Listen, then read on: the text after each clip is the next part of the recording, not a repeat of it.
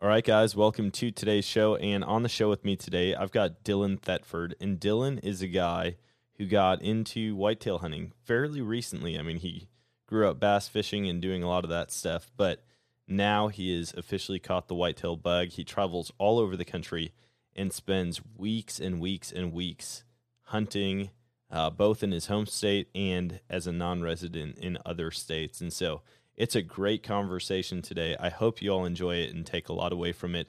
And I hope you guys are listening to this in those random times where you actually have to be at work instead of being out in the woods because I know most places have seasons actively open right now, whether it's elk, mule deer, whitetail, uh, geese, ducks, doves. I think early teal is open in a lot of different places. But my mind is almost completely on whitetail deer at this point in time. So, anyways, we're going to hop into this show right now. I hope you enjoy because it is a good one. Like, he was doing things that were just badass. That was one of the coolest moments of my life. I was really scared, but knowing that Dan had the gun, I did have the rifle, like, we would be okay.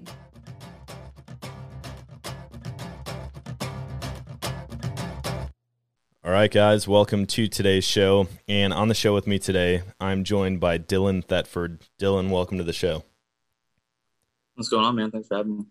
Man, we've been we've been already talking for like 15 20 minutes about just hunting stories and getting busted by deer, crazy shots. Um, and we're going to just keep right. rolling with it. But before we do that, do you want to just share with people a little bit about yourself? What do you do? Where are you from? Kind of how you got into hunting? So uh, I'm Dylan Thetford. I'm a 23 year old who tries to act like he hunts sometimes. And uh, I started really hunting. So I grew up fishing tournaments. Um, been fishing since I was two, and then fish tournaments all through high school. Had college offers to go fish, and decided to not go to college and go to Fire Academy instead. So I think I had three college offers to fish, turned them all down, and and went to Fire Academy. Well, I quit fishing because I didn't have a boat. I lost access to all the boats I had. So I started hunting. And then at Fire Academy, had a buddy that had 1,200 acres that no one hunted. Hunted it, but I'd never hunted on my own. So I didn't know what I was doing. First year, I think we had 12 deer over 130 inches, and I never shot one just because I didn't know what I was doing. And then next year, we lost the place well, I ended up getting hired on a fire department down by Houston and didn't have money to pay for a hunting lease because in Texas, all our if you want to hunt private land, you got to pay three thousand dollars a year, and you're sharing a thousand acres with ten guys, and it's just stupid. Yeah. So I didn't do that because I knew I'd been spoiled as far as private properties, considering it was twelve hundred acres to myself. So I wasn't gonna find that again, and I almost got on a buddy's place that was thirty five hundred a year, but it's thirty five hundred acres with like eight guys. You can sit in each other's stands, and every time you go there, you're seeing twenty deer, like a sit. But it's just there. There's nothing big, and they're real particular on how they they manage. So, and it's five and a half hours away. So, I just wasn't what I wanted. I had a buddy say, "Just start hunting public land." I'm right by uh, Sam Houston National Forest I said, man, I've never hunted public land. I've barely ever hunted. I don't know how to do this. And he's like, watch the hunting public. I watched the hunting public, found out about onX. I was like, oh, I can, see boundary lines on my phone. All right, I can do this. It's fine. Started looking into it. In the first year I lived here, I was living an hour and a half away from the public land. Uh, so I was living closer to work and went out 10 days in October. Saw like five deer and it rained pretty much every day. I was like, this sucks. I hate this. I hate hunting. I'm gonna go buy a boat and start fishing again. Well, nothing happened. I moved closer to the forest and further from work. So now I live an hour and 15 minutes from work, but I live 25 minutes from the forest. And I had never like didn't have a desire to hunt whatsoever. then like June rolled around. I was like, what's this? This feeling in my stomach makes me want to go hunt. Get bit by the hunt bug hard and just started scouting. And then Sam Houston National Forest, for anyone who's hunted it, you know what I'm talking about. And if you haven't hunted it, uh, walk through a jungle close your eyes and just imagine there's no deer because that's what it is. It sucks. The deer density is super low. It's similar to, from what I've seen to public lands in Alabama. It's big pine thickets that they harvest, and there's oaks every now and then, but thorns are crazy. All your under like your duff layer is super high. Your canopy is just real thick.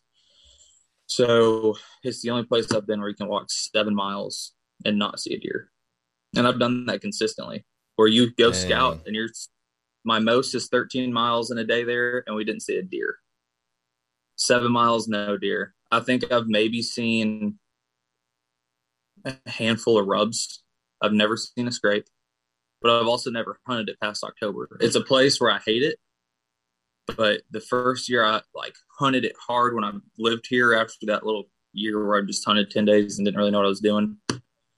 I shot a buck there on October 13th and he came in and it was on a hunch, but it was that that hunch that made everything click. Like if you're hunting public land, and I'm sure it goes for if you're hunting in general, it sucks and it's a struggle. But once you kill one, it clicks.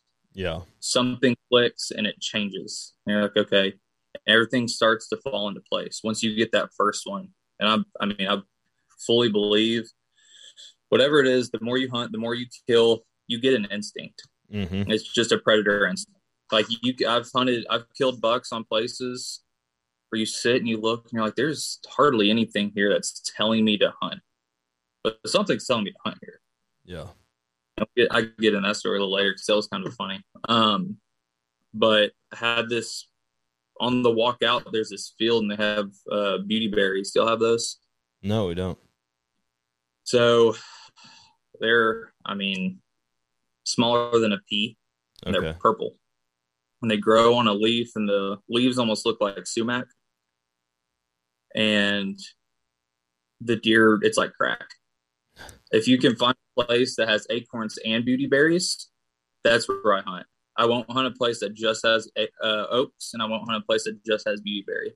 But I've noticed too, the beauty berry disappears before the oaks do for the acorns. Okay, they love them. Uh, on this walk in to where I was hunting, there's this field.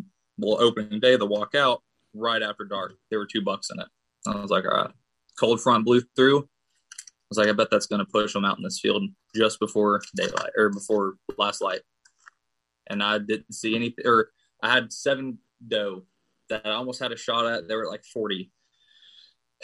And I went to draw. They busted and they ran out. I was mad. I was like, whatever, it's stupid. I've got 10 minutes left legal light. I haven't seen anything else. I'm getting down. Put my bow down. And typically at that time, I just had a separate bow rope that what like now mine's attached to my saddle, but that one I just had a something that wrapped around. And mm-hmm. normally I'd throw the bow rope. Once my I don't have to worry about a rope, I'm getting down. For some reason I kept it. I put it in my back pocket. I turn around, I start taking it down my bow holder and everything. I look over and I see this buck walking down the road. I'm like, oh, huh. I'm trying to pull my bow back up behind this pine tree I'm in without hitting the pine tree, without moving because it's last light, early season, no wind. Get it up, just re-drop the rope, and I turn back around, nock an arrow, and he's gone. I'm like, ah, whatever. He must have seen me. Kind of turn around, and he walks out. I'm like, oh, he's still here, and he looks like a big one. That's the first. I've never shot a buck, but I'm like, that's a that's a good one Yeah. comes in. He's like, all right, I know right now he's at 64. He starts walking towards me. I'm like, okay, he's coming in. And he stops at 52. And I'm I shoot archery, like the whole everyone argues ethical range or whatever. My ethical range and what someone else's is. If I shoot all the time and I can shoot a group that's the size of a Coke can lid at 60 and you can do that at 30, what's the difference in your oh, ethical Oh, yeah. range versus mine? It shoot the same. So I've shot out to 100 quite a bit and shoot 60 to 80 pretty regularly when I shoot just because I like long range archery and I just love archery. 52 turns broadside, shoot, and it's loud. And I've never killed a buck with the bow. I've never killed a buck. I've only killed like three deer with a bow. And I was like, oh, I hit a tree. That was loud. It sounded like a gunshot going off.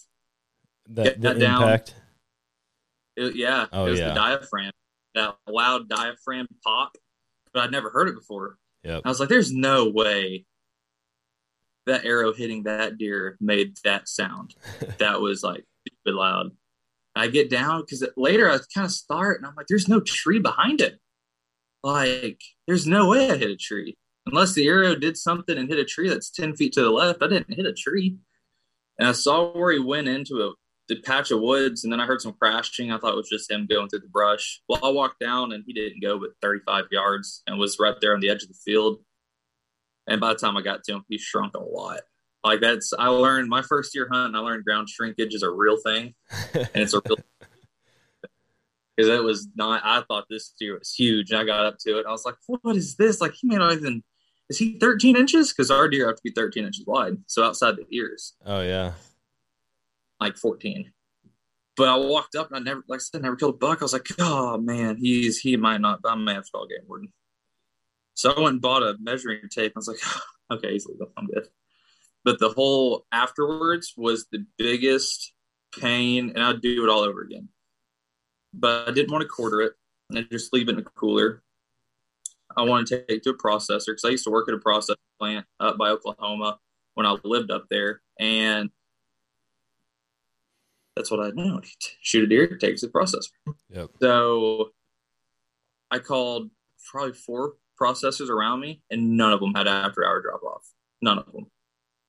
And I was like, oh my God. All right. So I um, ended up calling one of my buddies who lived in Ennis, which is just outside of Dallas. And I was like, hey, look, I don't have anywhere else to drop this deer off. I gotta work. I gotta leave for work at five in the morning. So I got I'm dropping this deer off at your place. Fill out a transfer a game form, and just takes the processor for me. It's 30 minutes from your house. He said, okay. So I dropped off. By the time I got there, it was midnight. By the time I got home, it was like 2:30. Had to shower and then wake up at 4:30 to get ready to go to work and leave at five. It was horrible. I was so tired. That's the life of a hunter, man. It sucked. Every fall Oh, rolls my around God. and I feel like I'm sleep deprived going into season. And then I realize what actual sleep depri- deprivation is. I Oh yeah. there there's times where I'm like, all right, man, I'm gonna go out this evening. And when you shoot a when you shoot a deer at last light, I mean, it turns into an all night affair. And then Oh, yeah. you may have plans to go out again the next morning or have something else going on the next morning. And No. yeah, that happened to me the the other night. I got like three hours of sleep.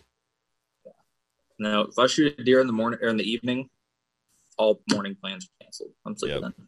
Which I've never so I don't hunt mornings. Um especially early season. When you're hunting a mature buck, nine out of ten times they're already back in bed by the time the sun comes up. Because Yeah. they're, you know, especially early season and late season, it's bed to feed, feed to bed. So once mid to late October gets here and that heavy pre rut kicks in, all the way up until the end of November, I'll hunt all day sits. But early season, early October, I just I've never seen a deer in the mornings. I've never killed deer in the mornings. But that's just my experience. Like in North Dakota, that whole time I never once hunted in the morning in 14 days. Dang. And everyone I've talked to said that they weren't seeing deer in the mornings. So am I going to wake up early, be tired, and get in there and have low winds that swirl?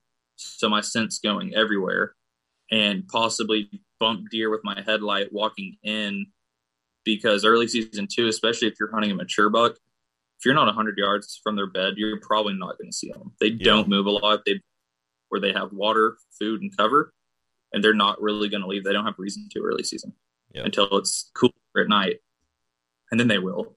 But it just is really, really uncommon for you to get a shot unless you're right there at his bed and you can see him get up and do they'll they'll move 20 30 yards at a time but they always go back to bed but they're up a lot throughout the day.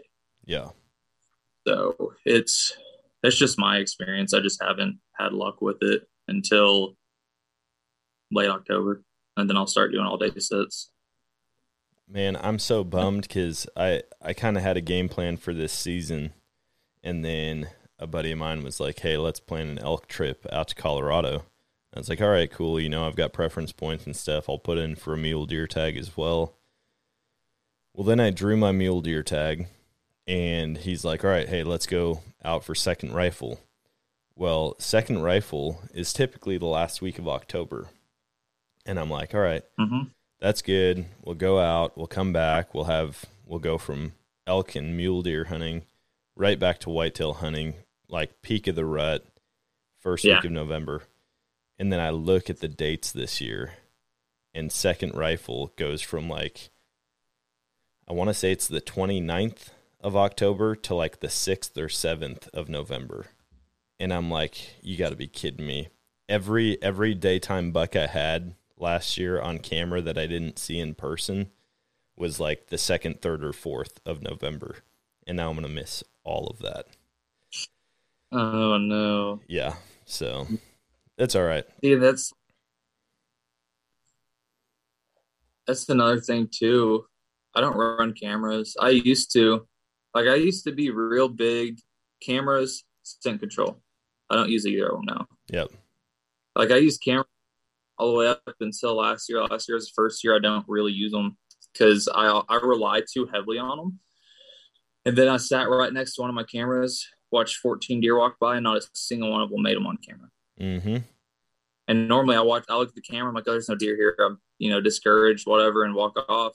But that moment clicked. I was like, just just because they're not on camera doesn't mean they're not here. That's I go Yeah. off sign more than than pictures. Like if there's sign, but I don't have any pictures on my camera, those cameras are defective all the time. Oh, Something goes out and they're out of range. They walk next to it because they learn, especially if you're putting them at eye level. Those deer know what it is. They can see the glow just like Yeah. we can.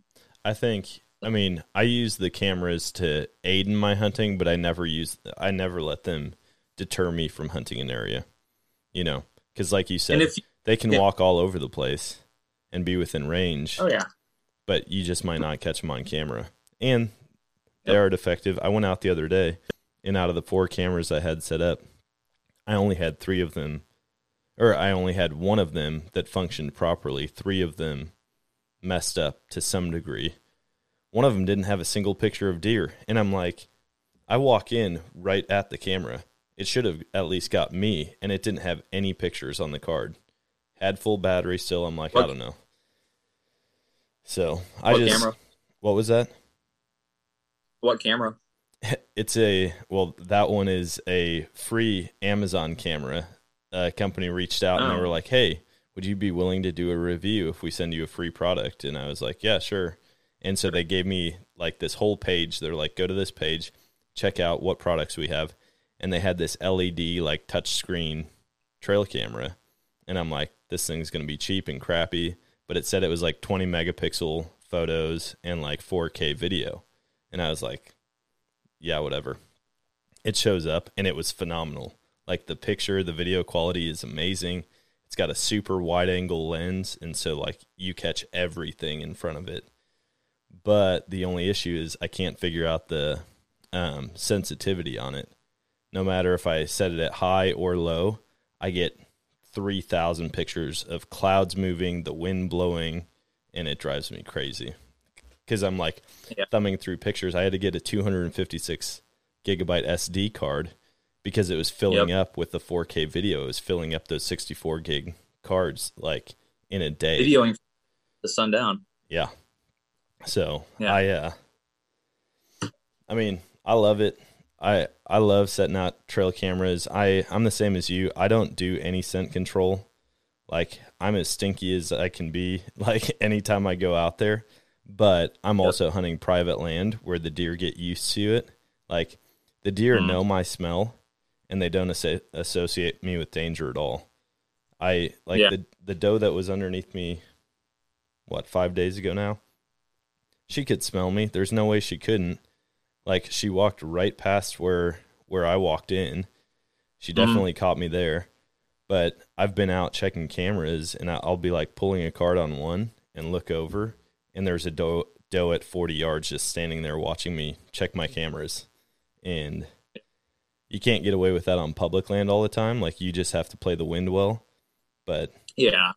I typically have like a one one general direction for wind from my main stand that I sit in. And it's it it like cheats the deer's nose almost, right? Because if my if my wind is blowing at 0 degrees straight down the fence line, the deer are coming in at like 7 degrees from the fence line. Oh. And so it's like it's just missing them and they think, "Oh man, I'm heading straight into the wind," but it's just enough off that I, I shoot almost every one of my deer within a five yard circle of the others. Huh. So It's kind of funny. Yeah, I've, and that's, man, I learned so much. Like, because I'd always thought deer walk wind at their face. I hardly ever see deer walk with wind at their face. Like every deer, especially so. Last year I shot three bucks. My first one was aged at six and a half. The second one was five and a half, and then the third was between five and five and a half, based on teeth. Um, I mean, they were you could tell even just looking at them, they were all old. Especially my Texas buck was ancient. Like East Texas deer normally aren't huge.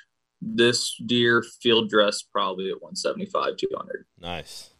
Huge. We hung him up from my buddy's garage to uh, quarter him, and from hoof to hoof was ceiling to floor. He was so long and he was so that was a cool deer he had on his look at the mount real quick on his right side he has an extra molar so Hmm. it's three molars in a line an extra molar that grows on the inside and then it goes back to the line and continues with the rest of his teeth That's crazy. and he hardly had any of his bottom molars left.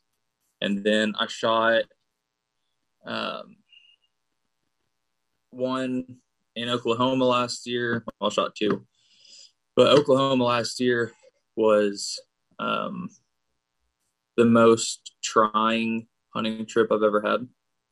Like that's if you're gonna travel to hunt, just don't don't if you're hunting public land, don't give up. Like it sucks.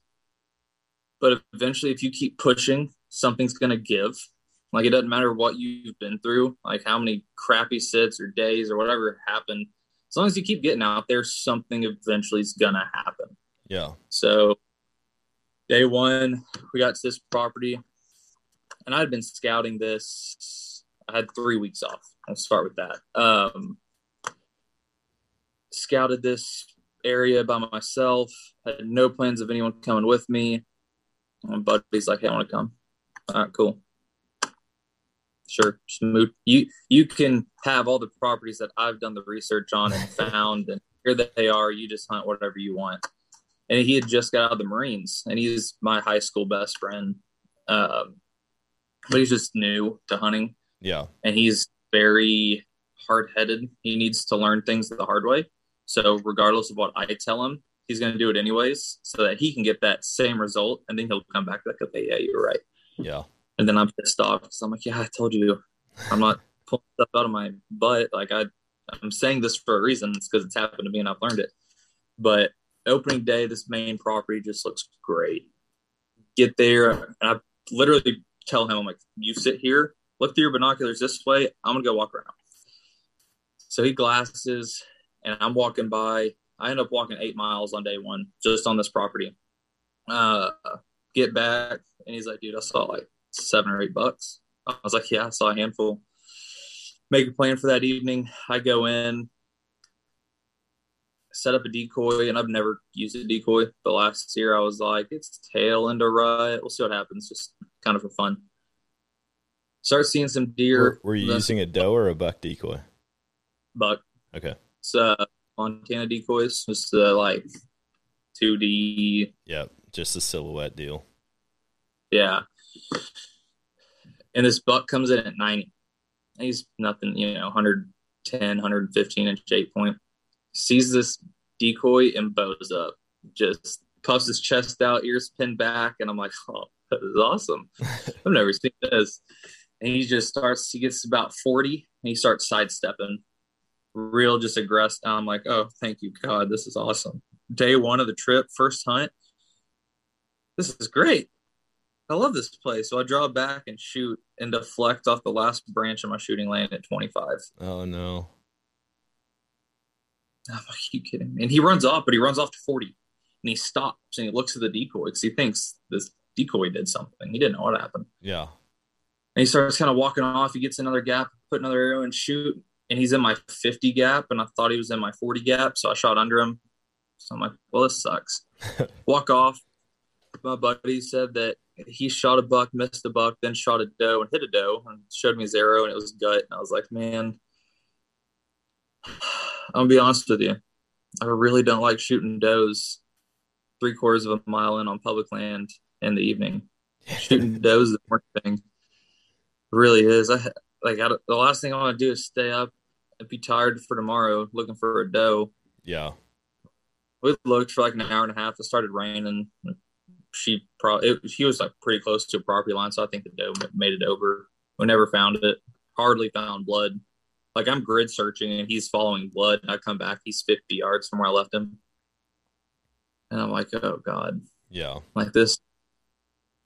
That sucks. And that eight miles I walked, I saw one set of boot tracks the entire eight miles on this property. So it's unpressured. Yeah. And I was like, dude, look, this property's not pressured. We just gave it more pressure in a day than it's had all season. Yeah Go somewhere else in the morning, let this place rest for five days, we'll come back. He's like, no, no, I'm going back. I'm going back in the morning. I'm like, well, you're not gonna see anything. And he's wanting to sit field edge. I'm like, your field edge isn't something you hunt in the mornings. It's an evening thing. They're already they're gonna one see you walk through the field. Two, they're either in the field still or they're gonna be right where you're wanting to sit up. Like that's not you don't hunt fields in the morning. He didn't care.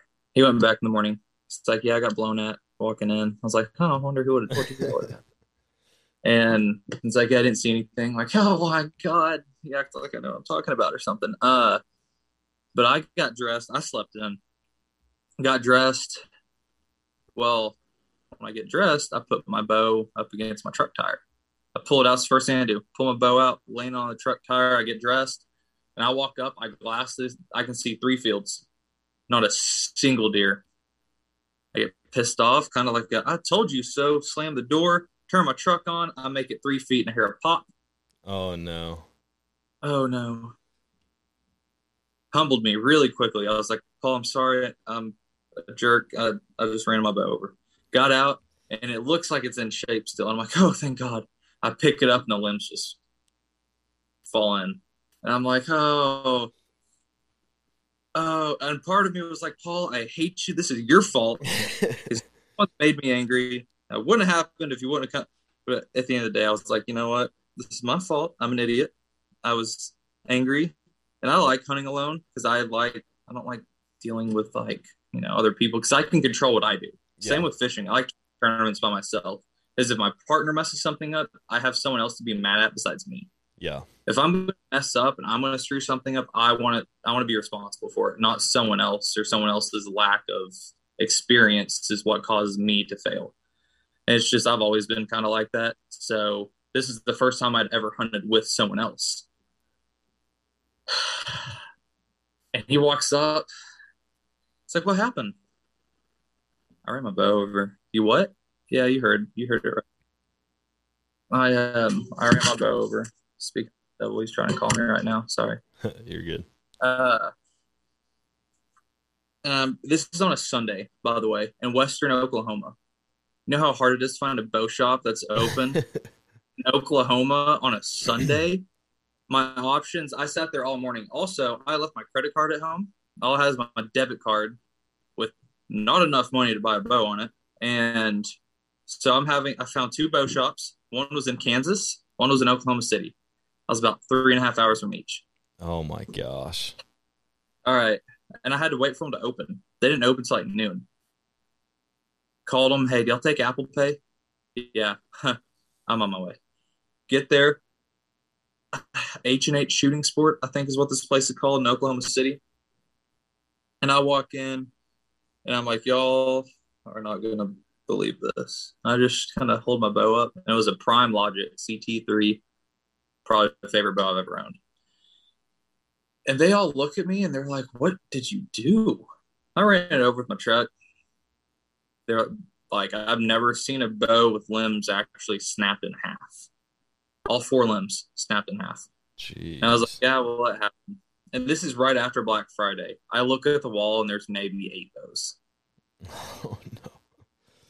My options are a Hoyt uh, RX4, a PSE uh, Expedite, I think some Bowtechs maybe.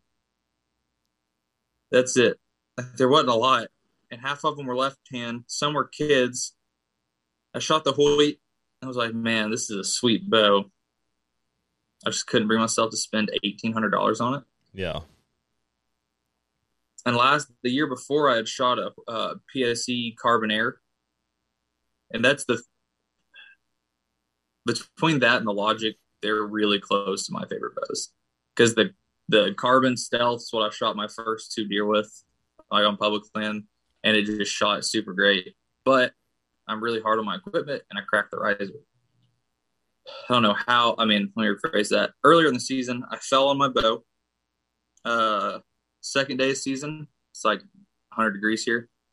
I clip a branch, like a big log, stepping over it. Both my hamstrings cramp up, and I fall flat down on my bow. I'm holding it. Oh no. And later in the season, I was on top of my first climbing stick, and that year I had had three or four bucks walk up on me while climbing. So I had a D uh, carabiner, small carabiner, kept it through my D loop, kept my bow on my uh, tree harness. yeah.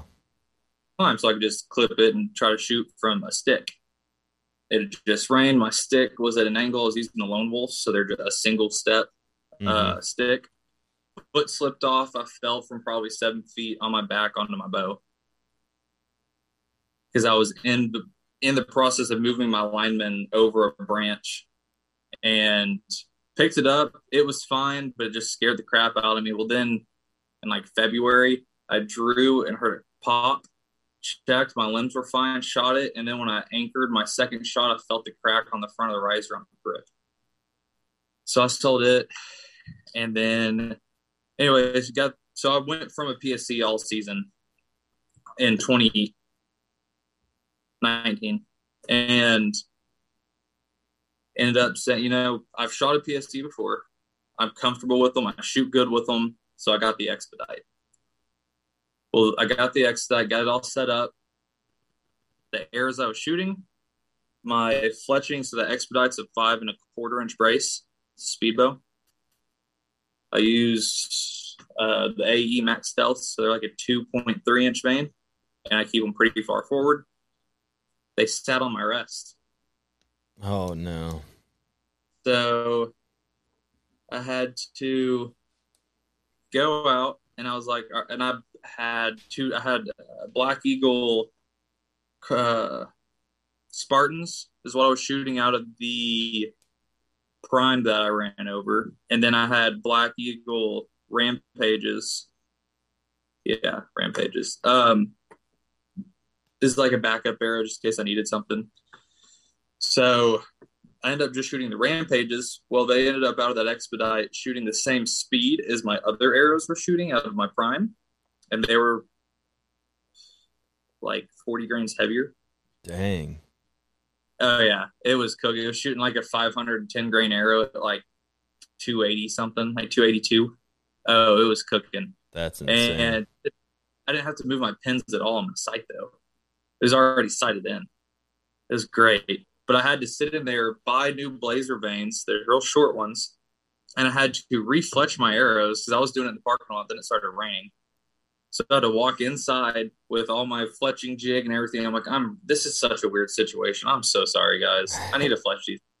And they were like, here's a trash can. Like these guys are probably gonna never stop talking crap about me. Like they Yeah. probably think people are idiots. Like this is just such a weird situation that never happens. Like I'm on an out of state my bow, where I need to refletch my arrows. And then get everything set up. And the guy that was helping me, I don't remember his name. He was great though, like super nice. He understood. He was cracking jokes with me the whole time. He was a big hunter himself. He went on. He's like, "Hey, I'm going to lunch. Are you? Can I go to lunch?" And I was like, "Dude, you do whatever you need. Like, I don't want to keep you here. You go eat, whatever. I don't care. You come back, I'll be here. Trust me, I have nowhere else to go." And he left, came back. When he came back, I was like, "Dude, you're gonna hate me." It's like, "What? My rest broke." I was shooting a AE uh, drop away. I didn't even know AE made rest is the prophecy, I think is what it's called. And uh, he's like, "What do you mean?" I was like, "It won't go down. It came up and it won't go down." And he's like, "All right, let me look at." I was like, "Nope, no, just put a new one on there." Like I, I don't want to take the chance of getting out there three and a half hours away from y'all again, having that break and have to come back. Yeah. I ended up spending like fourteen hundred dollars this bow shop that I did plan spending. So got out and it's so we were in western Oklahoma. I go over here. Oklahoma City's here, and we had properties about two hours north, uh, right off of 35. So instead of driving back three and a half hours, we were just going to go two hours north, check this stuff out while we were over here, and if we didn't like it, go back. Yeah. Three days, saw four deer between two of us. I didn't see a single one of them. My buddy's the one that saw the deer, but I had brought a 14 foot John boat with me because the main place I was hunting is on a river system. Um, do you watch Hunting Public on YouTube? Yeah. Yep. Okay. So when they were in Oklahoma, where Jake shot his buck, Mm-hmm. they pulled up the topo map on onX. That's my main spot I had marked. That's awesome. Like as soon as they pulled it on the, uh, they pulled that map up. I paused it. I was like, hold on. I recognize that. Yeah, it's just a saddle. Like you can't look past it on a map. It's, it's a very clear saddle. You go to um, satellite, and there's crop fields around it, and the river bends to the side of it. And I had, there's a guy I work with that hunts at a family farm in Illinois. So he hunts a lot. He's a big hunter, and he had been looking at this spot too. He's like, man, this spot looks great. Yeah. I pause. I go get him. Like, come here. Does that look familiar? And he just stops and he looks at it. He's like, "What is this?" So this is hunting public. It's for their hunting. And he, but he hunted it totally different than what I would have. Yeah. I was planning on hunting actual saddle, and he hunted the outside flat leading into the backside of the saddle. Um, but yeah, it was kind of cool. I was like, well, at least I know I'm not a total idiot. so I put the boat in the water. I'm like, oh yeah, this is great. I got it. I'm excited. I just put a brand new drive shaft in this boat because I snapped the other one. Like this is gonna be fun. Put it in. I'm like, what's there water in the boat already? Oh no. And I see bubbles coming from the front. And I pull it back because I still had a rope. And I pull it back on the trailer, and there's a hole in the front of the boat from where I guess I kicked up a rock going down a gravel road, kicked it up through the bottom of the boat. And I was like, well, this is awesome. I've got a hunk of junk, basically a storage trailer with me now for the rest of this trip that I have to worry about flying off. And that same night, pulled back into Walmart, got a flat on the boat trailer. Jeez. Like another day goes by. So when a you say flat- you're hard on your equipment, you're not messing around. No, but this like on this one, I was like, there's nothing I can do. Like I'm just driving. Like this John boat's a 19 like 70 something, super thin, like paper thin aluminum on it, and so then got a flat on the other tire. And these tires are like the fifty dollar tires at Walmart, like lawnmower tires almost. They're super crappy. yep. So I ended up buying two of those. And then was like, all right, we're going back west. There's a snowstorm coming to tomorrow, and we're gonna try to get there before the snow gets there. This is like day eight. Super frustrating. Like you talk about discouraging. We got back over to where we came from, and as pretty much as we got into town, it started snowing. So I parked on this big five thousand acre piece, and I was gonna go walk it and look didn't see anything, but I was like, I have one more property. It's like right at last light almost, like probably an hour left of legal light. Gets this property, and there's this big wheat field on private that borders public. Like, are those all deer? And I just see spots. There's, I pull my binos up, and you can barely see the snow's like coming in sideways. And I pull my binos up, and there's like 60 something deer in this wheat field in the middle of this snowstorm. I don't know how much snowed. I would say it probably had to snow five or six inches in like four hours, which may not be a lot, but for someone from Texas, Oh a yeah. lot.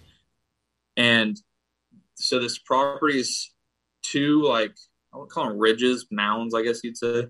Uh, then you get back to this creek that runs east to west on this property and feeds into this wheat field. And there's a ridge system that drops off from the backside, and then where you walk in from drops in. So it's like this, and they walk through there to the wheat field. They bed on the public. And I'm like, all right, I bet they're traveling that just low spot in that creek to get to the sweet field. By the time I get back there, there's an eight point pushing around some doe, and then there's uh, another like handful of deer back there, and then it's into light. I got back there just late, but I'm like, all right, I know where deer are now. Like I know where I'm gonna go kill a buck. Yeah. Left. Paul's like, hey, I'm soaking wet. I mean, I'm soaking wet too. I'm getting a hotel. I'm like, I love you. You may make me angry times, but I love you because that's a great idea. So we get to the hotel, we jar our stuff out, and he's like, "Man, I think I'm leaving in the morning." Why? I'm gonna go. I'm gonna go somewhere else. Why? Just discouraged. Okay. Like that sucks, but cool. He's like, "You want to come?"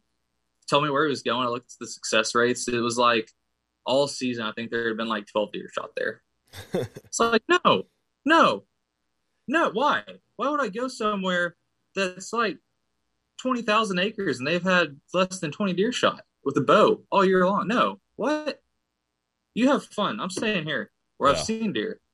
And then the day he left, I ended up shooting uh, a buck that's just right outside of town. And this is where I went back to some like you, you kind of learn instinct. It doesn't look like anything. So I was walking, I was finding some sign, not a ton, just poop here and there, but poop in late season is like a main thing I look for. Um, and the snow had melted. This was probably two days later. Uh, so tracks were fresh. You still wouldn't see any rubs, no scrapes, no no buck sign.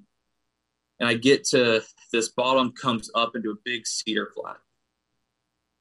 I'm like, man, I bet they're bedded in there somewhere because it drops out into a pretty open bottom. Yeah. And there's one worn out trail that goes up into the cedars. I'm like, all right, look over. There's a rub on like a twig. I mean, like this thing's probably the size of a, a marker.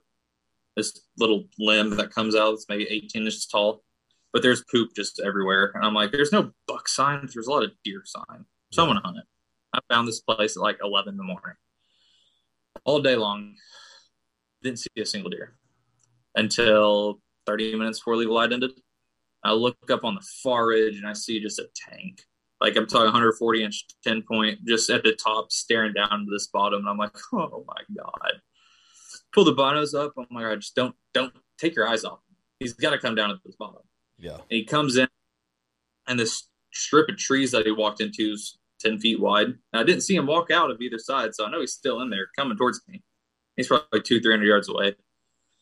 And then I hear something snap to my left. I'm like, oh no. And I kind of, there's no wind either. Pull my binos down and I look over. And I just see this tank of an eight. I'm like, oh, he's at 20 yards. Pull my binos down, I grab bow, and he's making a fresh scrape, like right in front of me, out of nothing, out of scratch. Just going to town. And he turns his head and he had snapped off his entire right side. Oh No. man. Oh no. Why? Like he would have been so big. So I look back to the other one, the real big deer, and he's pushing deer, pushing does. And I can't see him, but I can hear him grunting and I can hear him running. And I see him pushing these two does. Well, they start to work off away from me. Well, that eight point starts to walk off. I look over and I'm like, I don't know too many people who shot a deer with one antler. All right, you're dead. Like, I'm sorry, buddy, but I need some confidence booster, and you're here, 20 yards, you're dead. And shot him, and it, he bounded off, and I saw him make one more big jump into the cedars, and then crash. He didn't go but 30 yards, I think. And then that's when I realized I'm almost two miles on this property. Oh, Didn't know. I, was, I thought I was like 800 yards from the truck. No, I ended up being like 1.8 miles from the truck. yeah. Oh, great. So I had to go. That's that's Tim. nice.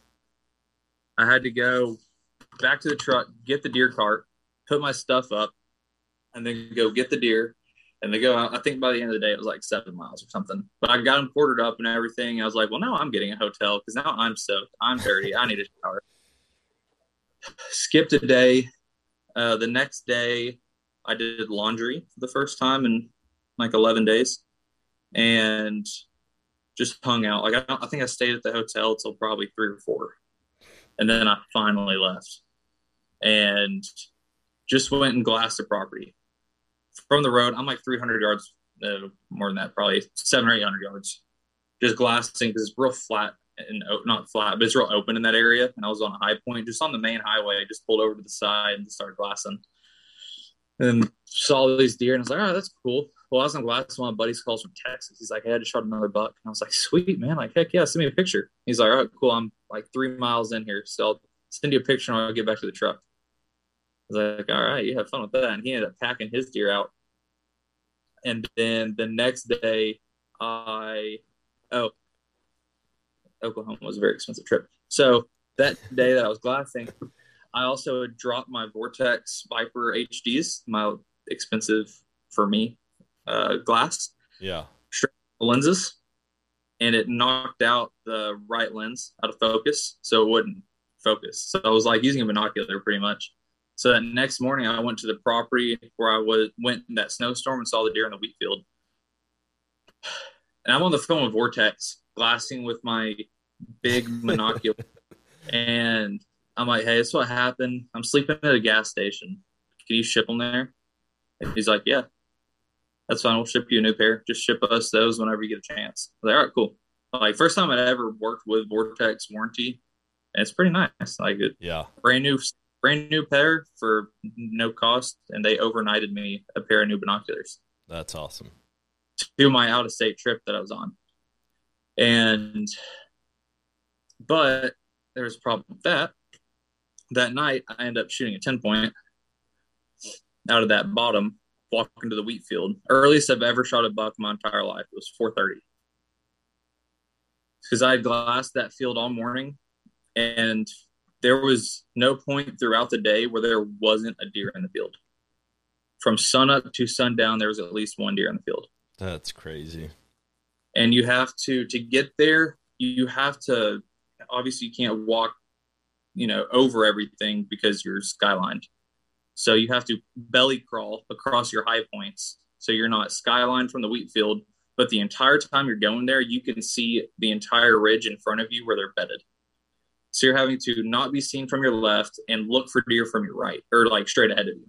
And on the way in that night there was a buck pushing four does over the ridge. So I would have to stop, wait for them to move and get behind something and then move forward a little bit. And finally, this is maybe three quarters of a mile to the truck. And it took me like an hour and a half to get back there because I would just have to stop, go, stop, go. And I hit the bottom and I sprinted across the bottom through the creek up and in a tree. And within five minutes of being in the tree, I had three young bucks pushed an eight doe by me Jeez. Nuts. And then I look over to my left and I just see a frame walking over a bridge down to the bottom. And I was like, oh my, whew. all right, that's a big deer. That's what I came here for. And he walks out. And I was like, that's it. You look so much bigger back there. Like, what? I'm still going to shoot you, but you just look so much bigger. Like, I would have swore he was like 140 inch deer, and he was 120 but he broke a brow off, so he's like 116. It was disappointing, but it was cool. I, I shot two bucks on an out of state hunt. Went back, Heck took yeah. one of the process that I used to work at. I cut. I spent three days or two days working at the processing plant, cutting meat, getting some extra money so I could buy my Missouri tag. Well, my Missouri out of state license, I still had like ten days left on vacation. But my problem was I called Vortex. Was like, hey, can you like hold off on shipping those binos to that address? So I go, they're arriving today. It's like, what? I ordered them last. Like I talked to you yesterday, like 24 hours ago. He's like, yeah, we overnighted them. So I had to drive all the way back to Western Oklahoma, which is like six hours, and then all the way to Missouri. So I had to go west and go east. And I had called the gas station I was sleeping. I was like, look, I'm going to be there after y'all close. Can you just leave them outside for me? Small town. I don't think anyone's going to take them. It'll be fine. Well, I get there and they're not there. They're like, yeah, we'll leave them on the ice box, is what they said. Well, the binos aren't there. I'm like, oh my God. Because if the binoculars aren't there, I have to sleep there, waste a whole day just so I can get my binos. Yeah. There's a truck there that's still running just out front. And I'm knocking on the door and he walks up. He's like, Can I help you? I explained everything. It ends up being the owner of the gas station. And he comes outside of the box. And I'm like, Oh, thank you, God. And he's like, I don't know why they put them inside on top of the ice box inside on the fountain drinks. I don't know how they expected you to get those, but yeah, here you go. And I like told him just, you know, real grateful. Thank you. You're for allowing me to sleep here, you know, because yeah. they don't you go. I travel a lot to hunt, and I try to not stay at campsites. Try to save money, sleep in gas stations, parking lots somewhere. And they don't have to let you do it, but I typically try to call a day or two in advance. Just say, "Hey, this is who I am. This is where I'm coming from. This is what I'm doing. Can I sleep in your parking lot at night? I'm only going to be there while y'all are closed, pretty much. I'm not going to be hanging out there during the day." And typically, they're okay with it. Um, told him thank you. He was real nice. Went on my way. I think I got to Lebanon at like 4:30 in the morning. All right, guys, if you enjoy this show and you want to know how to make your own, I'm going to tell you about something called Anchor. It's an app that I've been using ever since I started, and it's completely free. Like I said, I've used it from the get go, and I haven't had to pay a single penny to distribute my podcasts through this app. They've got creation tools that allow you to record and edit your podcasts right from your phone, tablet, computer, so you don't have to get a bunch of fancy equipment in order to get started. Now you can also add songs directly from Spotify into your episodes. So, I mean, you can create whatever you want, something that nobody's ever heard before, and it's so easy. Just click and drag. Anchor is also going to help you distribute your podcast. And so you don't have to upload it to all of these different platforms. Anchor can be that central hub that your podcast goes out to all of the other platforms through, and you can make money without any minimum listenership. So, I mean, you heard that right. You can actually start making money right away, no matter how many listeners you have. So, what I'm getting at is it's basically everything you need to make a podcast all in one place. So, go and download the free Anchor app or go to anchor.fm to get started.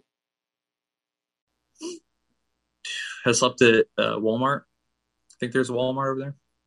If there's not a Walmart Lebanon, that's not where I was. Yeah. But because I slept at Walmart parking lot, fell asleep, woke up the next morning, ate at Waffle House, and then we just went drove around, scouted, and yeah, the rest of the Missouri trip was rough. I had by the time I decided on a property, I was like, this is the property I'm hunting. I had rabbit hunters in there every single day with like one dude jumped out with like six dogs. Yep. And I'm like, hey, where y'all go? He's like, oh, we're going to hold property. Why? You sure? Okay. Well, I'm gonna just go screw myself over here then. So y'all have fun. Yeah. And it was a rough trip. I didn't see much. And then came home, got a wild hair, and was like, I want to go back to Missouri. I was home for like two days.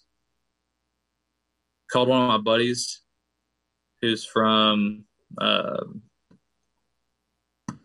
Pennsylvania, Massachusetts. One or two. Uh, they're all the same up there. Um, and I was like, hey, you want to come hunt with me in Missouri? You got vacation time. You always talk about how you have vacation time. So come on. I said, all right, let me talk to my wife. Like 10 minutes later, he's like, yeah, I'm going. Sweet. Well, I can't get off work because we already have too many people off, but we only have too many people off on a 12 hour stretch on my first day on. So there's 12 hours on day one. The first 12 hours of the 48 is the only reason I can't go. no one will trade with me. No one will work for me because all the entirety of one shift is going on a guided duck hunt, three and a half hours away. There's one guy that was out that had COVID, and he's like, if I get to, uh, cleared to come back to work in time, then I'll come work for you. Yeah. I was like, Sweet. so I told Mike, I was like, look, there's a small chance that I'm actually gonna be able to stay for the whole eight days. So we can drive up there. I got four days off. Normally, we can drive up a day, hunt two days, and drive back the next day. It's like, all right, yeah, let's do it. Screw it. There's two of us. We can make it work. The initial drive out there took 19 hours from having to go get him and pack up. And then he's a veteran. So he has to get his license out of Bass Pro or Cabela's because they have to do the disabled because he's out of state, but he gets an in state tag because he's a disabled veteran. Yeah. State price, everything. By the time we all that was 19 hours. Got there, slept for a little bit. Also got pulled over on the way there, and trooper looked very confused as to why we were there and not hunting in Texas. And uh, like totally different area. I was 15 minutes from Iowa, up near uh, Lancaster area. Yep. We saw so many freaking deer. We were seeing like 30 deer a day each. Dude, that northern part of Missouri is a Crazy. whole different world. Like, why didn't anyone tell me this from the beginning? Like, I saw, I think, eight deer over 140 inches in eight days. yep. and I would, and all of those were within hundred yards. Like if I, it was, I was there during muzzleloader season. If I would have had a muzzleloader, both him and I would be done on day two. Yeah. They're Stupid. northern Missouri is like the most underrated place in the country, man. It's nuts. I, like we showed up, and I was like, "This is great." Here's deer. Like you can't walk without bumping deer Yep. because they're bedded in all the. I don't know what y'all call them. I called them thornberries. All these just like super thick thorns, but they got these little berries on them. Mm-hmm. they would bed in the thorns on the ridge, eat everything around them, stand up, walk 10 feet, rebed, eat everything around them. They did that all day long. Yep. It was not like you cannot walk without bumping deer. It was stupid. And I had one buck that was 140 inch eight point, but he had broke off a lot on one of his sides. So I bet he was probably 120, 125, probably 18 wide, super tall. And I see him and I grunt, just real aggressive. And I look over and I just see legs walking towards me. I'm like, oh God, he's coming. And he stops at 40 yards right behind a branch. And the branch that's blocking is the tree that I debated sitting in. I was like, oh, I just I had a 50 50 shot and I screwed it up. I picked the wrong tree. If I'd picked that tree, I'd be done. He'd be dead. But no. And that's it. That's all I that was the closest I got. And it was it sucked, but at the same time it was like, man, I've never seen that many big deer in my life. It was cool. Good It was cold. for the next time. What a uh, December. In November. Uh December. Oh, December. Sorry. What What are your total plans for the year? Where all are you trying So to hunt? they've changed. So I was North Dakota from the fifth, and I got back yesterday, um, which was what the nineteenth, and then October nineteenth through the November first, I'm going back to North Dakota to try to fill this tag. If I fill it quick enough, I'll go ahead and buy my Oklahoma license and hunt Oklahoma for the rest of the time, and then go to Oklahoma from November, like just mid November. I don't remember the dates, and then Missouri, uh, like mid uh, mid December, right Okay. before the muzzle starts. But I was planning on doing a mule deer hunt in Nebraska in October, but I just don't have the glass for it. I've got a pair of eight by forty two binos. That's it. So Yeah. glassing it, the ideal with it. And I don't want to go draw three grand on glass between a spotting scope and binos right now. So next year I'll plan uh, mule deer hunts, and then I was going to go to Arizona for mule deer in January, but the tag's like five hundred bucks, six hundred bucks, and we're doing a a class through work that I'm going to take. So I'm not going to to be able to take off, just because I have to go get this certification through work during that time. Oh, okay. But still enough. Like I think I've still got like 50 days of hunting out of state, Nice. just out of state, and I'll probably hunt 15 to 20 days in Texas. That's awesome. So How many how many Yeah. of the places that you're going out of state have you been before? Like are these all repeat hunts? uh, North Dakota's not. Oklahoma and Missouri are, Okay. but killed a deer in Missouri. Could have, but I didn't. And then I killed two bucks in Oklahoma last year, and this was my first year going North Dakota. Okay. Are those are Um, those properties that you've actually been to? Uh, I'm going. Uh, I'm going back. Oklahoma, Missouri. I'm going back to the same ones. Yeah. Okay, cool. But North Dakota. Um, for anyone that lives in North Dakota, I don't know how you live there or why you live there, but that place is barren. Oh my god, dude! I've it, everything closes at like six. it's so dumb. Like you get out of the woods, all the gas stations are closed, bars are closed. That or they just don't have food. Like I walked into a bar, asked, I was like, "Do you have food?" She said, "Yeah, I have pizza." Can I get one? You want me to cook it? Preferably, please. She pulls out a frozen pizza, and I was like, "What do you mean? Do I want you to eat it? It's frozen." And then I found out, like after being there a little bit, that's where people go to buy their cases of beer because the gas stations can't sell them. they also sold frozen pizza to sell with there, so it made more sense. But like the closest town to where I was that had anything open past six o'clock was forty five minutes away. Jeez. I went there probably four or five nights. I'd get out like gas stations, bars. They had an actual um, grocery store. That was the closest place, forty minutes. What And what, then what kind of Huh? rig what kind of rig are you hunting out of when you're going? Are you just in your truck? Yeah, I'm just in my truck. I have a 2018 Ram 1500 with a bed cap and then a deck system. And then the 2018 Rams, the seats fold up and there's under seat storage that has a platform that folds out. So you lift your seats up, you fold this platform out, and it's flat. Nice. So I sleep on a sleeping pad and then keep all my gear in the bed. I was sleeping in the bed because I had a Tundra last year, but it just doesn't regulate temperature as good as the cab does in like the winter when it's cold. Yep. Uh, so I started sleeping in the cab last year, and that's what I'm gonna do this year, or probably from now on until I get a camper. If I get a camper, I'll get like a small one. But I just don't. I'm not fond of the idea right now because you're kind of restricted as to where you can go. Yeah. Whereas right now I can sleep anywhere because I'm sleeping in my truck. Yep. You need to you need to look at getting a generator or something. That way you can just bring food with and warm it up. That way when you're in North Dakota and nobody sells food, you can Yeah. Um, I have a lot more faith in myself, apparently, to have the energy or the desire to cook when I get out of the woods because I meal prepped stuff, vacuum sealed it, brought a little propane burner. I didn't cook any of it. I cooked, I, I ate maybe five or six of those meals, and the rest of them got ruined because ice would melt and I'd forget to drain it, and the water would get in the bags spent another like 80 bucks on food. I cooked like four times.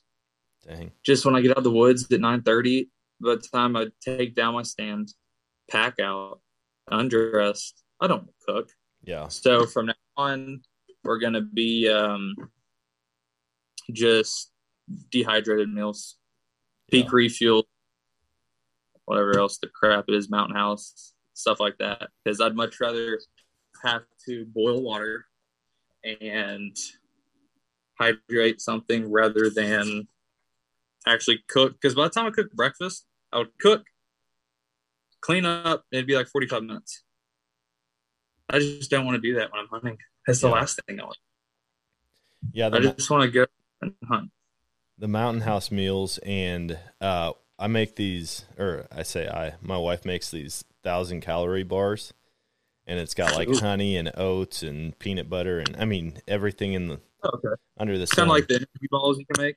Yeah, it's like that, except these turn out to be. I mean, you just cook them on a sheet, and uh, you can cut them into whatever size you want. But that's what I live Uh-huh. off of. Like when I go out west hunting, I do thousand calorie bars and Mountain House, and even uh, you can get those pasta sides or the rice side packets, and you can get like chicken teriyaki flavor or buttered noodles or whatever. I mean, there's so many different things, Uh, and they're like ninety nine cents a piece at Walmart, and Yeah. same type of deal. Cook it just like you would a Mountain House meal. Yeah, I just had more faith in myself that I actually want to cook. Yeah, Because I was like, the mo- main reason we didn't want to cook in Missouri, 'cause we did the same thing in Missouri. The second time we went is it was like less than 20 degrees every time we got finished hunting. And neither one of us wanted to stand outside and cook in that. yeah, So we ended up eating out at Casey's, eating pretty much living off of Casey's pizza the entire time we were in Missouri. hey, that's not a bad life. It's not, but I gained like 15 pounds by the time I got back. and I felt like absolute crap. But yeah, so I'm gonna end up just getting dehydrated meals and living off that for the rest of the year, probably. Because that's my big thing. Like, especially as it gets darker earlier, I don't mind cooking it. You know, when I get out of the woods at eight o'clock. yeah. But by the time I'm doing that, it's freaking cold outside. So that's the only reason I'm looking really at getting like a small camper, like a 12 foot camper, as small as I can get, with still having a kitchen inside. Yeah. Like I want a teardrop camper, but the kitchens are outside. It's the whole reason I want a camper, so my kitchen can be inside. So Have you thought about a sprinter van? I have they're I don't know I'm not made of money and they're expensive. My- they're expensive. My wife and I just uh, renovated a sprinter van for a TV like competition two Oh, did y'all ago. renovate that one? What's that? The one y'all the one y'all took up uh where'd y'all go? Washington? No, so Or- that one that one we were given by a company. They wanted us to go test it out for them, and so they're like, "Hey, Okay. take this for a week, check it out, tell us what you would change, what you would keep, all that." And so we didn't renovate that one, but we were on a TV show out in Colorado where our team renovated a van, one team renovated a, a school bus, and then one renovated an RV. And the van community, like we met so many cool people. I want to get a van so bad now because you can do anything and everything with them. I mean, you can have the full kitchen in it. You can have a rooftop deck that you use for glassing on top.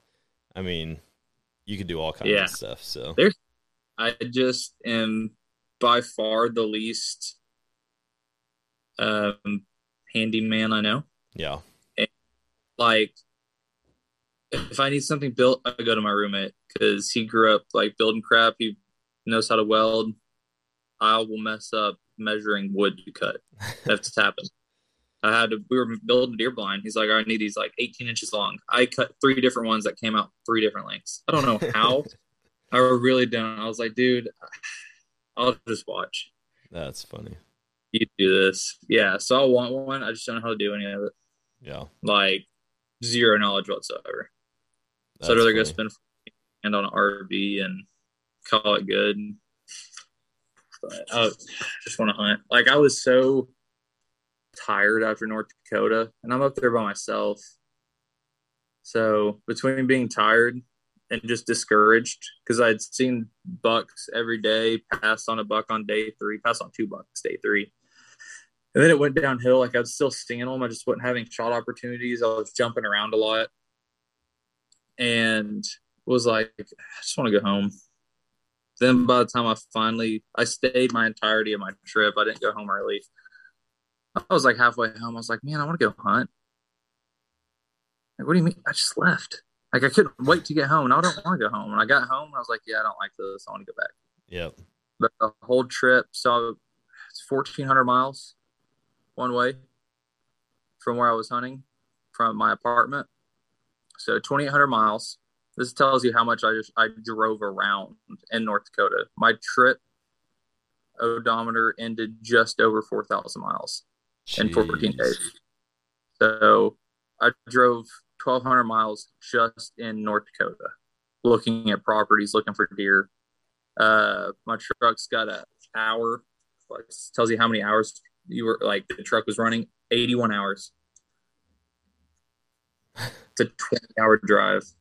Gosh, that's It's a long time. Yeah, for real. But just driving, man. Like I saw those two big deer on day one and two. I just wanted something bigger. Like I see all these people shooting toads, and I'm like, I just want to find one. You know, like I should have shot the eight point on day three. So I would have shot the eight point on day three, I would have been in Nebraska for you know ten days. So because that was the plan. Is if I shot one then, I was gonna go go to Nebraska yeah, if I would have shot that one on day three, I was sitting there, he's 24 yards, slightly quartering away. I could see his vitals perfect. I was like, oh, you're not making this easy. Because I just, I'm like, I leave here, I could go hunt Nebraska already. But it's just not what I want. And by day five, I was like, he is exactly what I'm looking for. Is that deer that I passed on? yep, It's just, man, like I said, that that 10 point with triple splits was probably one of the I mean the coolest deer I've ever seen in person. I just I got turned around. I got to a glassing point right at last light. Just happened to look over and was like, "What the hell?" Because he had just come from he he like passed where I walked. I was like, if I would have been ten minutes before, I probably would have shot that deer yeah. because he walked with 30 yards of where I sat for like five minutes, just kind of looking around. I don't know where he came from either. I caught him last glance as he went into the tree line coming from the opposite direction. And then I saw him pop back out, looking at the bottom. Don't know where he went after that. He was huge. And then went back in there to hunt him once, saw doe and left and never came back. Man. Well, it It's- sounds it sounds like you've got your work cut out for you this year again. I mean, there's people people underestimate the work that goes into traveling and hunting. Like between Oh, scouting, getting set up, the drive time, the food, the actual hunt itself. And then it's not like you have buddies that you can call and be like, "Hey man, I need help with this deer 2 miles Yeah. in." Well, Oh, yeah, you might be 2 miles in and you might need help with a deer, but you're 1200 miles away from the closest Yeah. person you can call. So it's, but it's, you know, I work two jobs all year long for this. Yeah. I work all year pretty much. I work 18 to 20, 24 hour days every month, all year, just so I can have money to take off for this few months. Yep. Like the whole deer season planning started in April. And originally I wasn't going to North Dakota, I was going to Kentucky. And I just never got like super excited. It was more of a dread. Like I'm not looking forward to this. And I'm not looking forward to the heat. Yeah. And not looking forward to snakes. Like I'm not looking forward from going to Texas to Texas with topography basically. Yep. And I had watched something and North Dakota popped into my head and I was like, oh no, I didn't think of that. That's a great idea. It's cooler. It's more open. It's what I it's I like hunting that type of terrain. I'm going there. And as soon as I decided that I am going to North Dakota, I got excited. That's cool. So it um it was fun. I can't say I'd ever visit there for just fun because it's not super. Like I, I did not enjoy North Dakota as a whole. I enjoyed the hunting aspect of it, but the people are pretty rude. Um, where I was at least, it was a very like just get your stuff, get out. I don't want to talk to you. Like, Hmm. here's your chips, leave. Yeah, no one really wanted to just hold conversations with you. The farmers would, the farmers were pretty nice. But as far as everyone like in town, yeah, they were all pretty rude. And then, dude, on my way out, so I left. I hunted that last night, and then I was driving just to South Dakota to uh, get a jump on the drive, basically. I went through uh, Fargo, which is one of their like bigger towns. Yep. I went three or four different places to find food. I went to a Taco Bell. This is like 11, 11.30. Yeah, I think it was like 11.30. Taco Bell probably had 30 to 40 cars in the drive-through line. Uh, McDonald's was closed. Casey's was closed. All their all they had open was their gas pumps. Finally found a Love's. Went to Love's, walked in. There were probably 20 people in the subway line. Said screw it. Grabbed an energy drink, uh, some taquitos off the hot roller, and a bag of M and M's, and went on my way and made it to like just north of uh, Brookings. I just no, probably just south of Sioux, uh, Sioux City. Okay. Probably 40 miles, and just found a rest stop, and then woke up and finished the drive. But yeah, I was like, I state sucks. There's nothing. it's just desolate. Like even the towns, like you have towns that are so small they don't have gas stations, and they're 40 minutes apart. Yep. It's nuts. It really is the whole different way of living up there. Yeah. It's crazy. I didn't like it. I can tell. So far, been my favorite. Maybe because I shot deer, but I'd say the people in Missouri have been were probably some of the nicest. Yeah, the really- hospitality here in Missouri is pretty good. Uh, people are people are typically pretty fr- friendly here. Missouri's big enough to have like all your normal big city stuff, but small enough to feel like small town. And that's what we t- Yeah. that's what we say about Springfield all the time. It's like a really big small town or a really small big city. It's it's Yeah. got a good mix of everything. because it's not like even Springfield still got a lot of trees and it's not a big concrete jungle like Dallas or Houston. Oh yeah. No, 'Cause, it's like, not went bad. I mean, you can get anywhere in Springfield. I live, I live like ten minutes north of Springfield, and I can get Okay. anywhere in town in thirty minutes on any corner of the of the city. So, And you're still tucked away on 20 acres. yep. Yeah, Well, and and in the city, uh, there's urban hunts throughout the year, and there are deer everywhere in the city, and you can just go find like these tiny little chunks behind behind some company's warehouse, you know, or like a pallet. There might be a pallet place, and they've got like a four thousand square foot warehouse, and just tucked back behind that, there might be a wood lot that holds monsters. That's crazy. And I had found there's a park somewhere over there that's like 100 acres and you can hunt it. Yep. And for some reason, I talked myself out of hunting it. But I feel like I should have at least give, like gone and looked at it because it's a freaking city park. Yeah, you can get so most of the uh, of the parks or nature centers or um yeah, just like the public use areas, you can Uh, apply to get a tag for them. I've applied the last couple of years to two different places here. Haven't been drawn, but like one thing is you have to hunt from the ground. You can't hunt. You can't you can't hang anything in a tree. Um and then it's got to be archery and then you some of them require you to take a class like a month before and they talk about all the regulations that you have to follow inside of the park but kind of like if you draw uh, for it it's worth it Arkansas, I think. Arkansas is like an association, like the Urban Hunters Association that you apply for, and it's like you have to go to one mandatory like pre-meeting with game wardens, and you have to qualify with a shooting. Hmm. Sure, interesting like twenty, you have to be able to probably just hit a target. Basically, I'd assume not much to it, but yeah, I want to do one of those urban hunts. Tennessee would be a fun one. Yeah Tennessee has the hunts on all the lakes. That'd be a blast.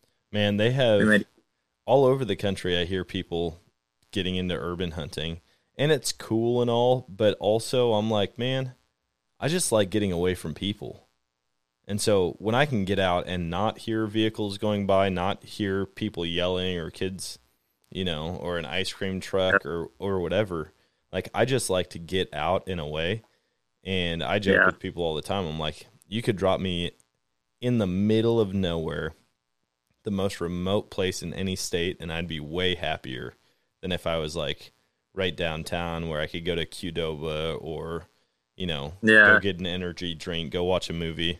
No, put me put me where I won't see another human being.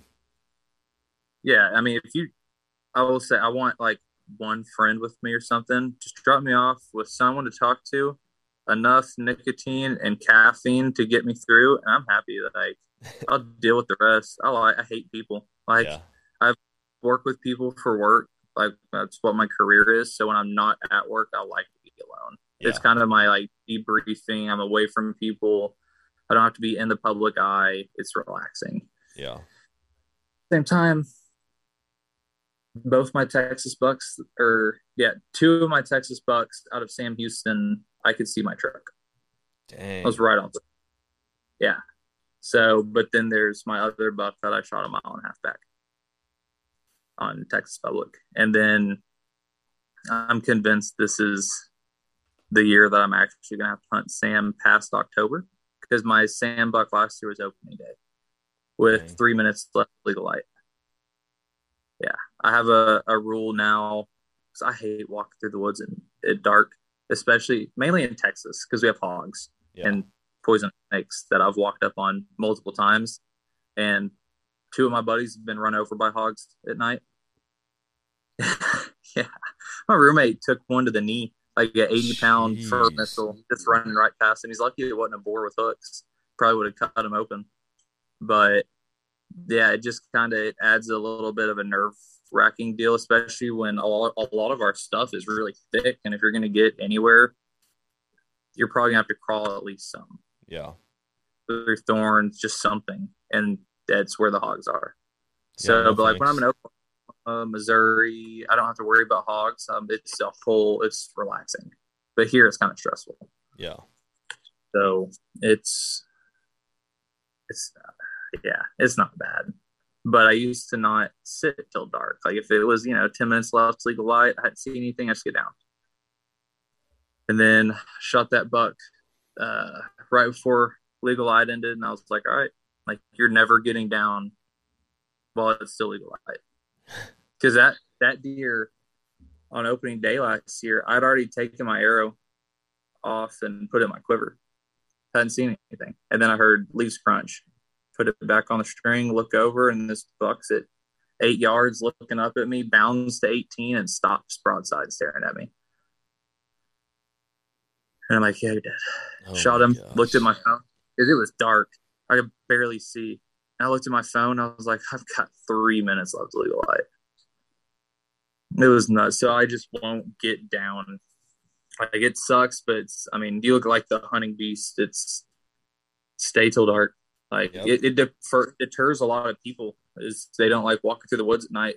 Yeah. Sucks. It, especially depending on where you are. Sometimes it's long. One of my places I hunted North Dakota where I saw that moose, that was a 10 mile day.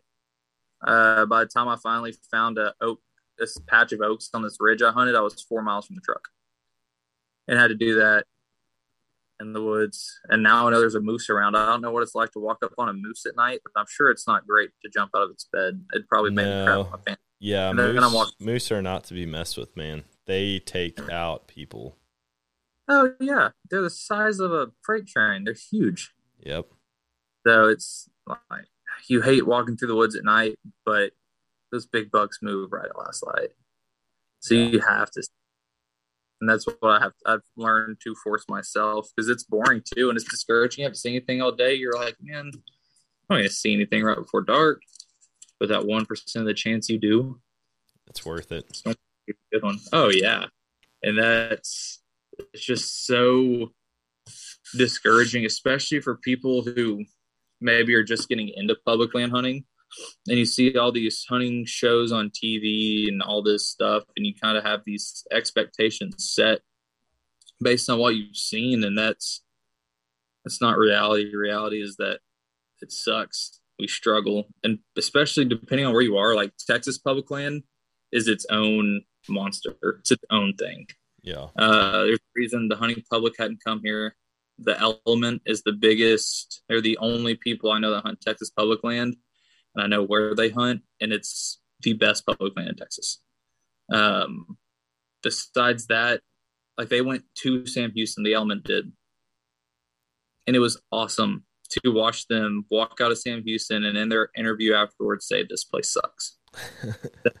See how it was and it, it's it just really goes to show that it's not easy Yeah. like but it's it's easier to get into public land hunting than i think a lot of people may think get onX read a book go walk around watch that's some, really all it watch is. some videos. Yeah. I mean, public land, there's something to be said about it. And I think the public land movement, as far as archery goes, is going to compound over the next five years to where like it's going to Yeah. be hard to not run into people and it already is in a lot of places Mhm. but it's it's Yeah. tough for me because i really want to get into public land hunting but also i've got some phenomenal private land here that i'm like i'm not going to drive a couple hours do all this scouting do all this stuff when i know for a fact that i could go sit and have multiple encounters um I I say- guarantee though,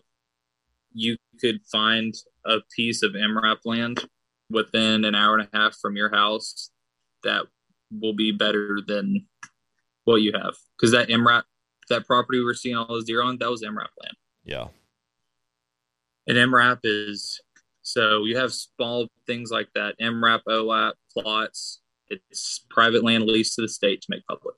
yeah Overlooked. Most overlooked form of public land in any state is some sort of small piece like that because it's not advertised like the big WMAs are. Yeah. Everyone knows WMAs, but unless you dig and actually do your research, you're not going to know that stuff even exists. yeah So that that's what I hunt. I won't hunt big WMAs. I haven't shot a deer on a WMA outside of Texas. i'll So have to check into and- that i I yeah. find the I- smallest pieces. I've got this curse where it's like I just do things that I get comfortable with. Like I go to the same restaurants every time I go out because I'm like I just know I like that food. Why would I try something different? I know this is good. Why don't change it if it isn't broken, you know? And Oh, yeah. it's the same thing with hunting. I'm like, man, I've got all these private land chunks and they're great and I know where I can go sit and I know where the deer are going to come from. I know the predominant wind direction. And I'm like, man, it just seems like so much work to go. But I, I say the, it seems like so much work. I love the adventure side of hunting Mhm. and like just putting in work and being totally surprised with what you end up uh, Oh, like yeah. finding. I really want to take a boat out onto some public land chunks here, like within an hour of where I live, because there's some huge lakes that you can just get back into these coves and on these fingers. And we duck hunt Yep. those spots for we public land duck hunt a lot. And I'll get back there in the fall and there is buck sign everywhere. And I'm like, man, I should really come hunt this. And then I never do. Yeah. Well, it seems like you have enough hunting going on also. So between traveling and hunting, because you Yeah. travel quite a bit too, don't you? Yeah, I mean we travel all the time. Some for hunting, some not, but hopefully Yeah, soon it'll all the- be for hunting. You got the life. You got every man's dream. You got a wife that supports you and gives you the green light. It's been it's been good. I'm blessed for sure. Um, we still put in our fair share of work, and there's plenty of days like the other day we were up until 3 a.m. working on this RV renovation, and I was just like, "Why? This sucks. I hate this." Yeah. But then she's like, she'll just be like, "Hey, it's all right. We're almost done with this, and it's hunting season." And I'm like, "Oh yes, it's hunting season." Yep. That that sentence makes any crappy thing better. It does. You It get to really- hunt. You're like, oh, yes, you're right. it's You the to hunt. light at the end of the tunnel, man. Oh, it is. I mean, that's I mean, crap. Man, I've ruined a lot of relationships over like just hunting. Yeah. Like, it's been my long longest term relationship was a girl I planned on marrying, and she hated that I hunted so much, and I was like, this isn't gonna work because this is my life. Yeah. This is what I do, you, and you feel like you're competing with it. It's not gonna work. So I mean, I haven't been in a relationship for two and a half years, but I get to travel and hunt close to 100 days every fall. Yeah. And I also, now that I'm working two jobs, I've added it up. I'm actually home maybe 70 days a year. That's so crazy. Man, Oh, yeah. you, you just need to you need to get out of your place, go van life full time, Right. and then you'll save a ton of money on rent. You're not in your house anyways, and now you've got everything you need for when you're traveling. right. Hey, that's, I always joke. Once my roommate finds something else, or like we move out, I'll probably end up just getting an RV. Yeah. sleeping somewhere. But I mean, I'm trying to get out of Texas anyways. Um, I've looked, but my job's kind of restricting as to where I go because paid firefighting is not something around the nation. It's a very small percentage of fire departments that are actually full paid. Yeah. Uh, most of them are. So, Nebraska and Iowa are the two that I've looked at to where I wouldn't take huge pay cuts. Yeah. Um, you know, and if, if I move anywhere, it'll probably be Iowa, so I can hunt Iowa as a resident every year. That'd be awesome. Uh, But I just want to be more centralized in the United States because I travel so much. I'd rather it be a ten-hour drive compared to a twenty-hour drive because a ten-hour drive is very doable Yep. in a day. Twenty-four-hour drive, it's it sucks. Man, Springfield. I know I'm biased because I live here, but I've already got plenty of connections in the firefighting world, and uh, Oh yeah, you can get never even thought. everywhere. You can get everywhere like that quick. I mean, even Colorado, we went all the way to the southern part of Colorado. It was like 12 hours. I go up to Wisconsin for whitetail season every year, 11 hours. Um, you can get out to like South Carolina in, I think, 13 hours. So you, I mean, you can hit like 20 Yeah. states in a half a day of driving. Oh, that's nice. Yeah. Yeah. Got some toads, but they're hard to hunt. They're tucked away in the swamps. Yeah. But they're I mean that's the number one. I looked yesterday, it's the number one in Boone and Crockett State Dang. for whitetail. And then Iowa's three. I don't remember what two was. Uh, maybe Missouri, I don't know. But I don't yeah. Uh, maybe even Kansas. I don't know, but Iowa has some giants. I mean, it's a it's a draw that's maybe once every three years for non-resident. I'm Yeah. pretty sure resident the tag every year. Um, yeah, I would love to hunt Iowa my home state, Man. but there you have like Des Moines, then you have Rap Cedar Rapids, Rapid City. Rapids, Rapid City, yeah, and then you have Iowa City, Yep. just south of realistically where I'd want to apply because it's still a pretty small town, but it's almost hundred thousand people, but it's not like the size of Des Moines. Yeah. So they all pay relatively similar to what I get paid now. Nice. So I just want out of the heat and I want a state that's actually good for public land hunting. Yep. This Really is. It's horrible. It's like less than ten percent of our land is made public. Jeez. Yeah, that sucks. Right. I can't. what we I have- couldn't do that. Sucks. Yeah, it's it's rough. Like the oh social media ruins public land around here like crazy. Because there's Facebook pages with thirty thousand people in them. That's just for public land. And the place where I shot my second buck in 2019, um, from November to January, I saw one other deer hunter. One. That's awesome. like 20 like actually hunting or 30 something like that. I went last year in 2020 and saw more trucks and people in three days than i did in two and a half months the year before. Gosh. yeah it's tough. And it's just it's social media. Like it got out and every i'd see that place posted online. I'm like let's, let's take it off take it off just do your own research quit asking people about it though For real. Yeah. Well, I mean, it's it's not hard to go and look at at success pictures, and if people forget to take the location off of like the pictures when they take them, Oh. like you can just click on the picture and know exactly where they were. And Yeah. I think a lot of hunting spots get busted that way. oh yeah it's takes taking the wrong person there one time one person seeing you there telling one person about it and it's over Yeah. just word of mouth oh, it's a wildfire. aren't willing to do their own work they want the easy way out Yep. but and they have I don't know the hunting community is a funny thing. It really is.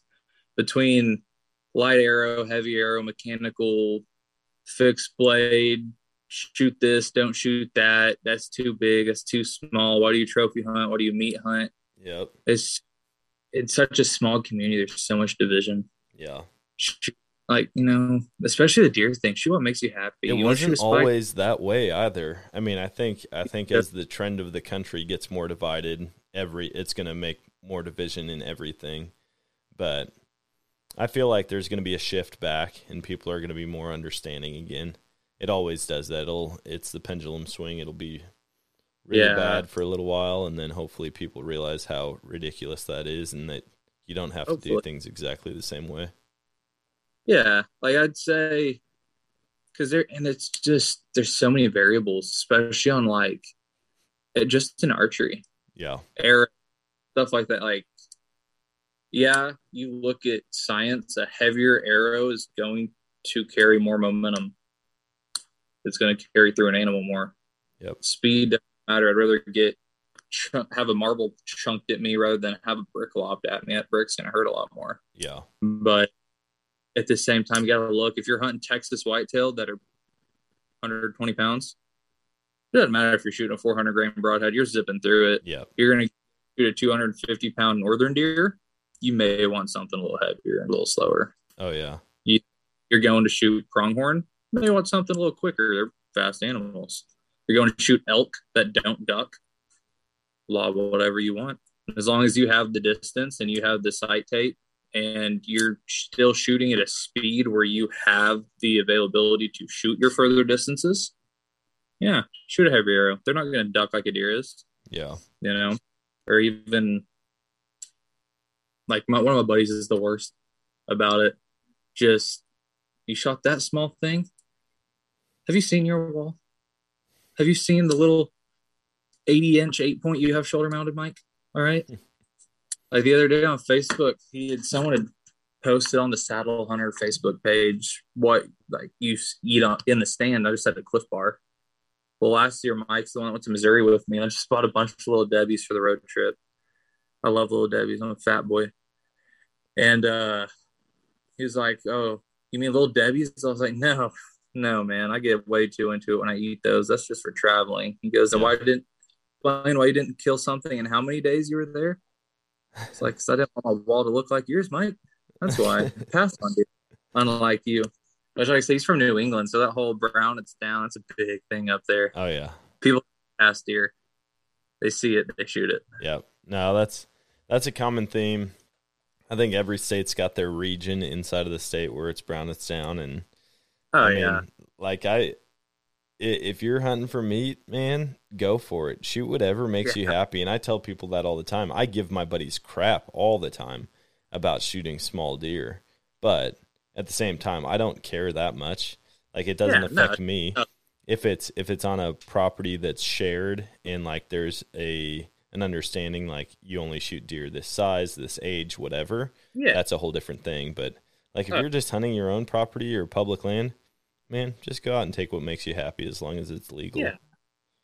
Not just that. If you only get to hunt ten days a year, Oh yeah, You don't need to pass on this six point, shoot it. for real.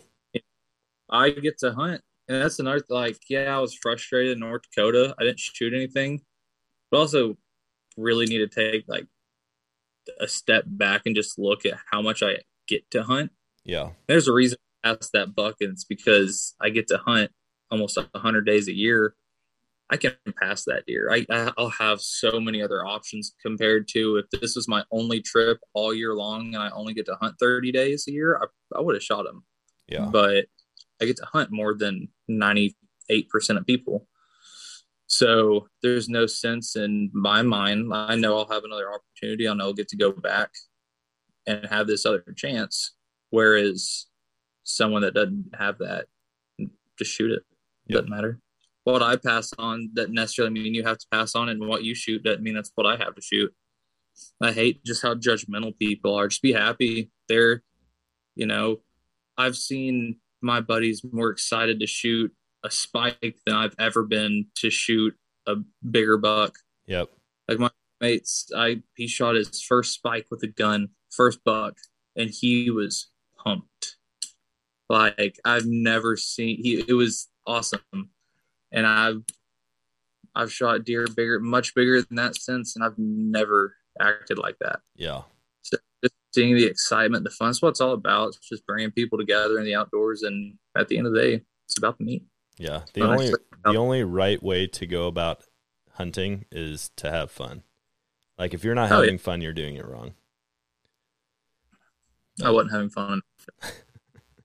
I, I put way too much pressure on myself and stress because I'm like, man, I gotta get it done. I gotta shoot a deer. Yeah. But then you start hard. It's like anything. Just go out, have fun. Everything else is gonna fall into place. Yep. Because we start trying harder, you really overcomplicate things. Hunting in a sense is really simple. Yep. It's hard to find the things to make it simple, but you find sign, you find deer. Yep. It's simple. It's not easy. Yeah. Like it's and it really is early season when they still have their velvet, you look for poop. That's really it. And crushed acorns, maybe some empty acorn shells. Something that shows they've been feeding, but that you're looking for fresh poop.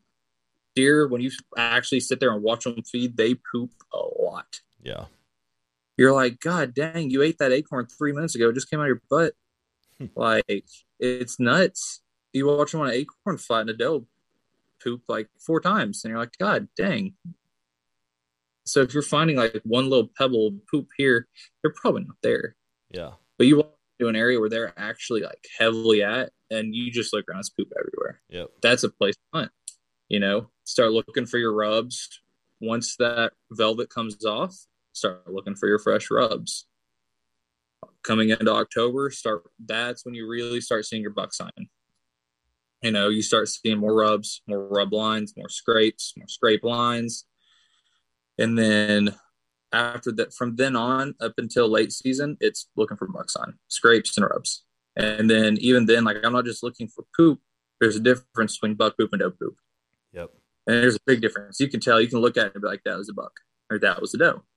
So it's knowing what to look for and the time of year to look for it. Because if you're looking for rubs or scrapes in September, Samantha or Samantha it. Matthews. Sorry. you're not you're not going to find it. Yeah. So, and then vice versa, like January, December, if you're looking for fresh rubs and fresh scrapes, you're probably not going to find it because they're out of that phase. So it's just knowing what to look for and when. Yeah. Yeah. Well, man, I think we've both got our work cut out for us this year. I'm I'm Oh, yeah. excited to catch up with you again, probably Yeah, in a month or two, uh, and just kind of hear how your trips have been going, um, where you found success, and um, maybe even get you out here to Missouri, and we can tag team a public land hunt or something. I would say we could. uh I'll be driving right by where you live when I go to Missouri, Nice. so I'll give you say hi. yeah, drop in. Get lunch. I'll I'll come put you in a tree stand for an afternoon. All right, that sounds good. Um, there's a so real quick there if for anyone that's listening that's new to hunting, um, there's a website called newhunter.org. Uh, it's run by two brothers out of Nebraska. Um, they're identical draw. And what it is, you go to the website, you sign up, and there's mentors listed for each state each mentor's had a background check done, but they're there for new hunters to ask questions and just to get a mentor in hunting. Say, hey, I'm looking Nice. to get into hunting. Um, so if anyone's looking to get into hunting but they don't really know where to start, newhunter.org is a great place to do it. Um, all the guys on there are super nice. And then if anyone has questions, they want to get a hold, like if you're in Texas or something or anywhere else that I'm going and you have, if you have anything that will help me or you want help, uh, my Instagram is true.grit outdoors. Um, I'm always looking for people to talk to and help because that's the whole purpose of why I'm trying to get more into the outdoor uh, media side is just to help people realize how simple hunting really is. Yeah. And like you said, it's supposed to be fun. So anyone, either you just want to follow along with me traveling or you have questions or just want to talk hunting, I'm always on Instagram. So just shoot me a message and then head over to uh, newhunter.org and try to find someone to help get into hunting with. Nice, man. Oh. Well, dude, I appreciate you hopping on. This this might go down as our longest podcast ever, but I feel like we could continue to talk for three more hours about hunting Oh, stories and absolutely. strategies and trips coming up. So um, we'll definitely have to do multiple more of these and stay connected throughout the season and figure out what we need to Oh, change yeah. in order to connect with the big buck. For sure. Maybe you can uh, head up to that farm with me in December. That'd be awesome. It's Yeah, a fun time. let's uh let's keep in touch on Fun that stuff. and um thanks again man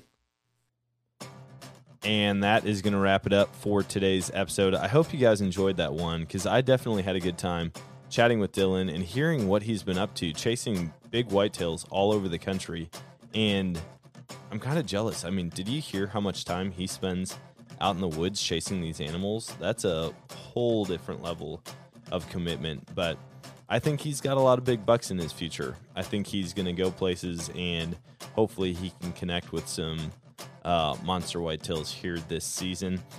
I hope you guys are getting out too because I've been getting out. I got out last night, um, saw some saw some does. Even tonight, I took a quick bite ride on my e-bike and uh, saw three bucks, three small bucks, and I think like four does just right here around the property.